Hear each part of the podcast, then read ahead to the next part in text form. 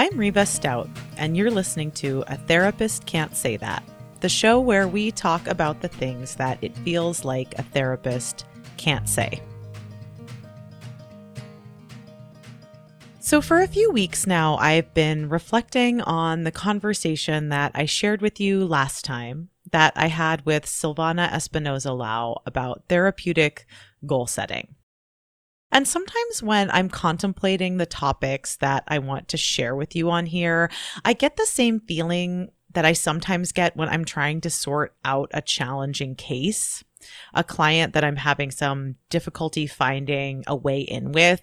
And the feeling that I'm talking about is best represented by this image in my head that goes with it of a really knotted up ball of yarn or string the kind of knotted up yarn ball where it's really thick and tight and there's no ends sticking out and you have to like feel around for a loop that's looser than the others and try pulling at that.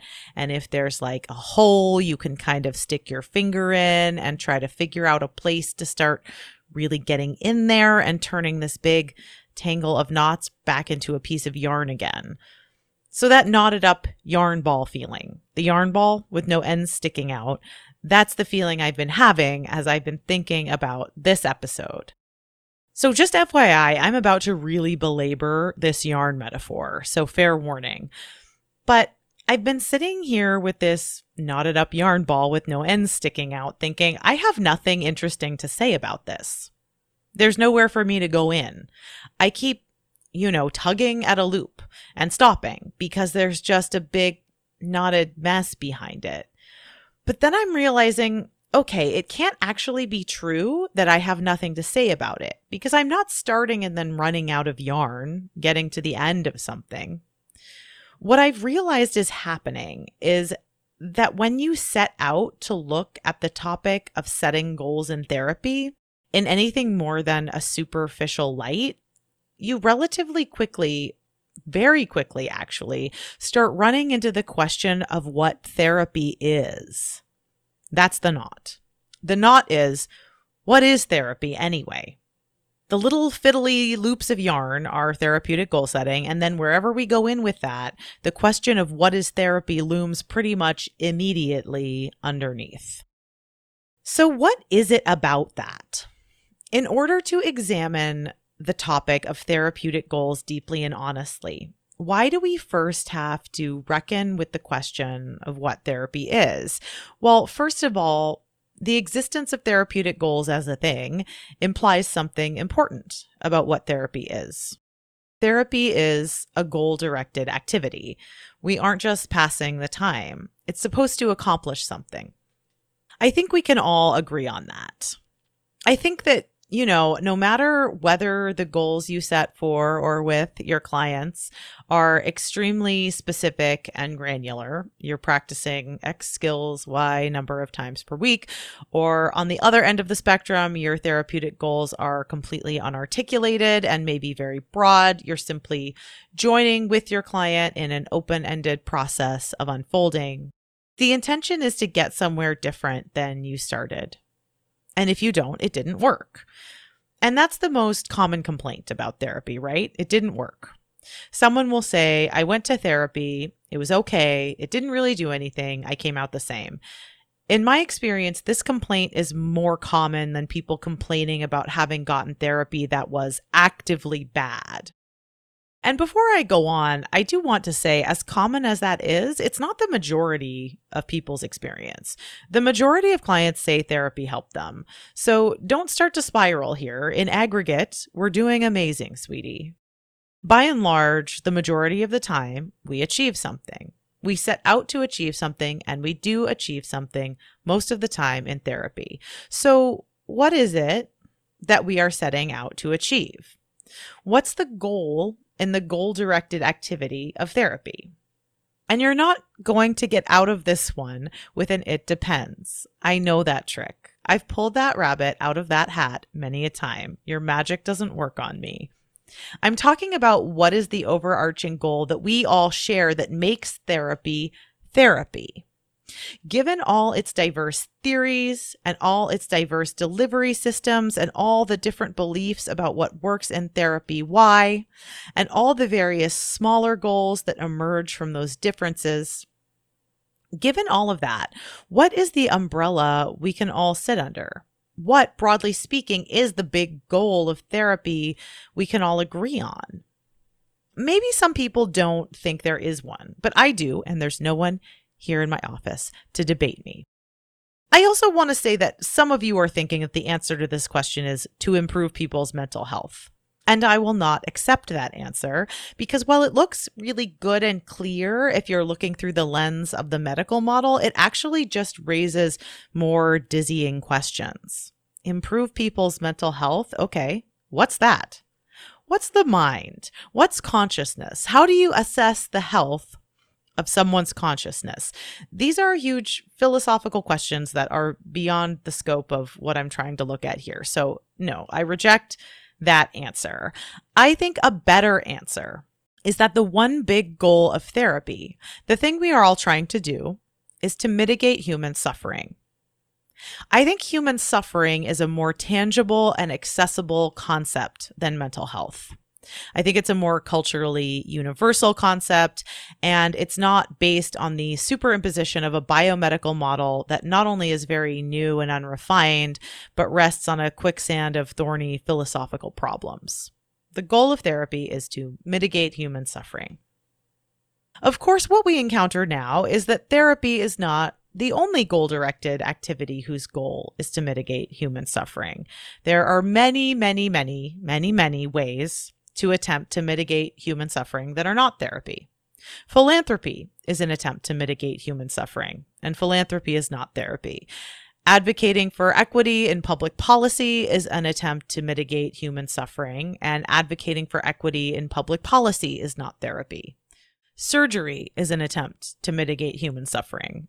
And while, yes, it is therapy in an adjacent definition of the word, it's not therapy in the sense that we're talking about here. I could go on and on listing things that are intended to mitigate human suffering but aren't therapy. And actually, I think it would be a lot easier to keep listing things that therapy is not than it is to define what therapy is. Like, list all the things that therapy is not, and then whatever's left over is therapy, except for the fact that it would take a really long time. That seems easier. Don't you think that's kind of weird? Don't you think this has something to do with why we have such a hard time explaining what it is we do to people not in the field? Doesn't it pique your interest about what it is that makes the substance of this profession so ineffable? Because it really piques mine. Now, some of you are disagreeing with me or getting anxious or irritated because you've still got your hands on the medical model of therapy. Because on the surface, it gives you a better sounding explanation of your job than this morass I've led us into. And yeah, I get it. I explain my job that way too if I'm talking to my Lyft driver. I'm not talking like I am now when I'm sitting in the back seat of a car. I'm calling myself a mental health counselor, and people can do what they like with that. The reason, though, that the medical model of therapy you know, treating mental health disorders, or however you would put it, sounds better to some of you is not because it's more truthful. It's simply because it's a very widely accepted story. It sounds good to most people that we have a book, a catalog of mental health diagnoses, and that one of the treatments for any number of these diagnoses is therapy. And you select a diagnosis and you tailor the therapy to that diagnosis and you set your goals based on that, and bang, bang, boom, condition treated. I know a lot of you out there are practicing like that to a greater or lesser extent. And I, I want to say that I don't think it's wrong to practice that way. I even think there are some cases in which practicing that way is probably the best thing to do. But what I'm also saying is that this model turns out overall to map onto reality quite poorly. And there are many bits and pieces of evidence that bear this out. But if we're going to maintain something resembling a focus on goal setting in this episode, let's look at just the evidence that relates to that piece. There is no evidence that therapeutic treatment planning, aka goal setting, using the DSM and its attendant biomedical model of mental health accomplishes the broader overarching goal of mitigating your client's suffering better than any other approach. In fact, saying that there is no evidence that it's better is actually not stating the evidence strongly enough because it's not as though it hasn't been researched and there is simply a dearth of evidence. It has been researched. And over and over again, we don't see significant differences in outcomes based on approach. Now, here's where it really gets interesting. The research isn't showing that goals simply don't matter in the therapeutic process. They're not saying that goals don't influence the outcome in any way. Goals do influence the outcome of therapy, but not via their content. Goals influence the outcome of therapy as a function of the therapeutic alliance. What seems to matter to the outcome of therapy is how successfully the therapeutic dyad, that's the therapist and the client, negotiates, collaborates, and agrees upon the goals and the tasks they undertake to accomplish those goals of their particular course of therapy. I really want you to sit for a minute with how weird that is. To distill it further, the implication of that body of research is that the goals themselves are rather arbitrary, and that it's the process of deciding upon them and working towards them effectively together that influences the outcome of mitigating human suffering in these cases where we do. I think that's pretty fucking weird. And I think it's not true of those things I listed that are not therapy. I think this is, if not the differentiating factor between therapy and not therapy. It's certainly a very significant one. If you're a philanthropist trying to mitigate human suffering, my impression is that the specific content of the goal you are working towards is very important. If you're trying to mitigate human suffering by advocating for equity in public policy, the specific content of the goal you are working towards in that milieu is likewise very important. If you're a surgeon doing surgery, I think we would all agree what your specific goal is in doing a surgery to mitigate someone's suffering is a crucial determining factor of the satisfactoriness of the outcome. But for us, no. We are using what the research says are relatively arbitrary goals in the service of mitigating human suffering, and it works pretty well most of the time. Now, let us ask the question what are other situations in which people use relatively arbitrary goals to create satisfactory outcomes that are tangential, if not entirely irrelevant, to the content of those goals? The only answer that I can think of is games. I think we all know that there is a sense of unreality to therapy. The concepts of transference and countertransference themselves, which remain ubiquitous even outside the psychoanalytic circles in which they originated, allude to this unreality by articulating the layers and layers of roles that therapists and clients evoke in and enact with one another. I know for sure I'm not the only therapist who instinctively reaches for the term in real life to contrast what happens outside my sessions to what happens inside them. As in, I think I might have been friends with that client if I had met them in real life. And of course, this is not to say that this unreality means that what happens inside our sessions is not serious, not important, not real in its own way. I feel more real in some of my sessions than I do a lot of the time in my life outside them. And I know this is true for our clients sometimes too. To hearken back to episode 16 in my first season, it is sometimes the trappings of artifice that make our deepest experiences of authenticity possible. The definition of a game is a subject about which there has been a surprising amount of debate, a debate that I happen to be privy to early in life because my high school boyfriend was a budding philosophy major. So, with apologies to Wittgenstein, I'm going to sidestep that debate and offer you the definition crafted by the philosopher Bernard Suits. And it's pretty granular, so bear with me here. To play a game is to engage in activity directed towards bringing about a specific state of affairs. using only means permitted by specific rules, where the means permitted by the rules are more limited in scope than they would be in the absence of the rules, and where the sole reason for accepting such limitation is to make possible such activity. Therapy is a game. We accept the rules of engagement, our ethical codes and therapeutic boundaries, and so forth, by which the means with which we engage with our clients are then limited. And we accept those limitations simply because they make this specific kind of therapist client play possible.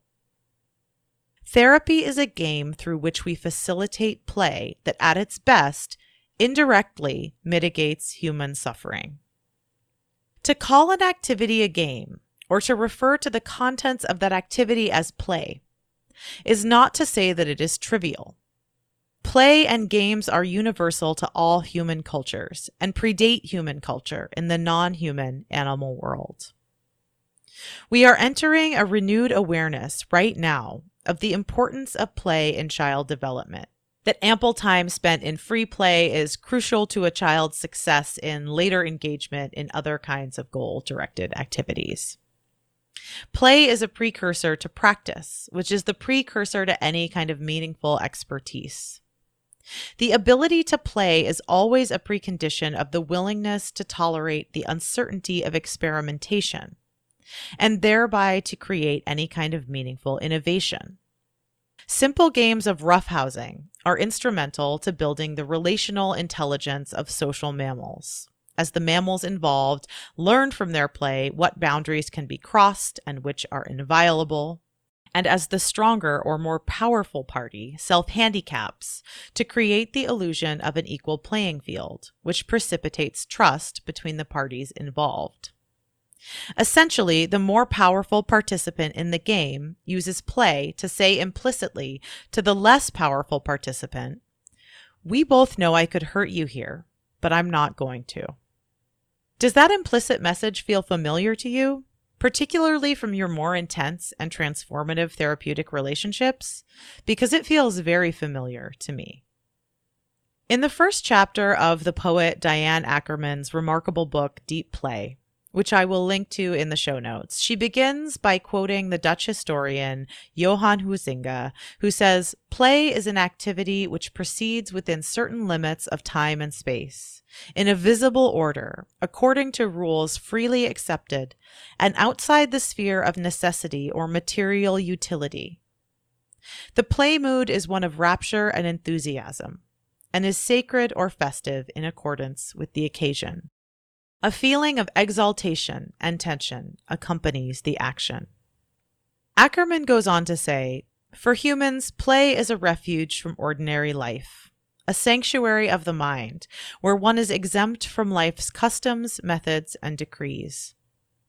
Play always has a sacred place, some version of a playground in which it happens.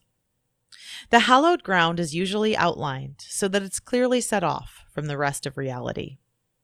This place may be a classroom, a sports stadium, a stage, a courtroom, a coral reef, a workbench in a garage, a church or a temple, a field where people clasp hands in a circle under the new moon. Play has a time limit, which may be an intense but fleeting moment, the flexible innings of a baseball game, or the exact span of a psychotherapy session. Play is an activity enjoyed for its own sake, it is our brain's favorite way of learning and maneuvering. Play may have different strengths, not all of them mystical and soul stealing. But even in its least intoxicating forms, play feels satisfying, absorbing, and has rules and a life of its own while offering rare challenges. It gives us the opportunity to perfect ourselves. It's organic to who and what we are, a process as instinctive as breathing. Much of human life unfolds as play. Deep play is the ecstatic form of play. In its thrall, all the play elements are visible, but they're taken to intense and transcendent heights. Thus, deep play should really be classified by mood, not activity. It testifies to how something happens, not what happens. Creativity, psychotherapy, sensation seeking, all are ideal playgrounds for deep play. How can psychotherapy be experienced as deep play? All play happens in a special mental place with time limits and rules beyond everyday life. It contains uncertainty, illusion, an element of make believe or fantasy, and allows one to take risks or explore new roles. Psychoanalyst D.W. Winnicott, who spent a lifetime enthralled by the study of children, understood the value of engaging in the distinctive play of psychotherapy, and here Ackerman quotes Winnicott. Psychotherapy takes place in the overlap of two areas of playing that of the patient and that of the therapist. Psychotherapy has to do with two people playing together. Psychoanalysis has been developed as a highly specialized form of playing in the service of communication with oneself and others. Ackerman goes on British therapist Robin Skynner finds similarities between the dangerous exhilaration of his work and his experience flying mosquito bombers during World War II. During counseling sessions, he would sometimes recognize the same feeling of being absolutely attentive and completely there that he used to feel at the moment when he was going to drop a bomb. In both instances, I was dealing with something of an explosive nature. In therapy, the aim is to defuse the bomb rather than try to escape from it or be blown up. It's very risky and exciting. I doubt that such high wire intensity occurs in every session with every patient, but among the many rewards of his profession, therapy offers Skynner an opportunity for deep play. And there I'm going to stop quoting Ackerman, but I highly recommend you go read the chapter I just quoted from or even the whole book. It's so good. To illustrate what games and the game of therapy in particular make possible, and what is possible for us to see when we view therapy this way, I'm going to describe a different game the game of hearts. If you've played the card game Hearts, you know that the object of the game, the goal, is to win by accumulating the least number of points. That's it. On its own, that's not very interesting. And I'm not going to bore you by recounting the gameplay rules of Hearts here, the tasks, if you will, but let's just pretend I've done that. Object of the game, get the fewest points. Process of the game, play cards by the rule of the gameplay. So technically, I've just told you what the game of Hearts is. But here's something else that Hearts is. Hearts is a game that my dad and I both like to play. It requires four players, but it kind of doesn't matter to me who the other two players are. It can be whoever, as long as it's also me and my dad playing. What my technical description of the game of hearts didn't describe is that as soon as I think about playing this game with my dad, my heart starts racing. I feel my body gearing up for something exciting and interesting that happens in our play. The playing field of hearts provides an opportunity for my father and I to enact something emotionally and relationally true from our dyad in a stylized and contained way. In the game, we get to be an overt competition. In the game, we get to vie openly for who is smarter, more powerful, more cunning, bigger. In the game, we get to make explicit our suspicion and scrutiny of one another. In the game, we get to express our aggressive impulses, to play loser and winner to each other without harm being done. It's exhilarating and mundane, risky and safe, meaningful and trivial, all at the same time. To me, this illustrates something important about what we're really doing when we set goals in therapy. I'm not saying you should go out there and embrace absolutely chaotic energy by telling your clients that the goal of therapy is to win by accumulating the fewest points or something else utterly random. Not least because your clients would probably think you were a lunatic, which wouldn't strengthen the therapeutic alliance. What I am saying is that instead of viewing the therapeutic process as what we create to serve the established goals, we would perhaps be better served by seeing the goals as something we establish to serve the therapeutic process. In the same way that the goal of the game of hearts serves the rich experience I just described having with my dad. In a game, The play does not exist to accomplish the goals of the game. The game exists to facilitate the experience of the play. And the goals and tasks of therapy are only as valuable as the depth and impact of the play they enable us and our clients to experience. The play that, when we make enough of the right kind of contact with it, has the power to substantively mitigate human suffering. Thank you for being here with me on A Therapist Can't Say That. If you're picking up what I'm putting down here, please go ahead and follow the show wherever you listen to podcasts if you haven't done that yet, as well as rating and reviewing the show so we can reach more people who could use a little shaking up when it comes to their ideas about therapy. And of course, keep sharing the show with your therapist friends who might like to come and do a little deep play with us here. As always, you can find me, Riva Stoudt, at intothewoodsportland.com. I always welcome your thoughts, feedback, critiques, complaints, compliments, suggestions, and of course, you're a therapist can't say that moments. Feel free to reach out to me via email or by sending me a voice note to riva at intothewoodsportland.com. Talk to you next time.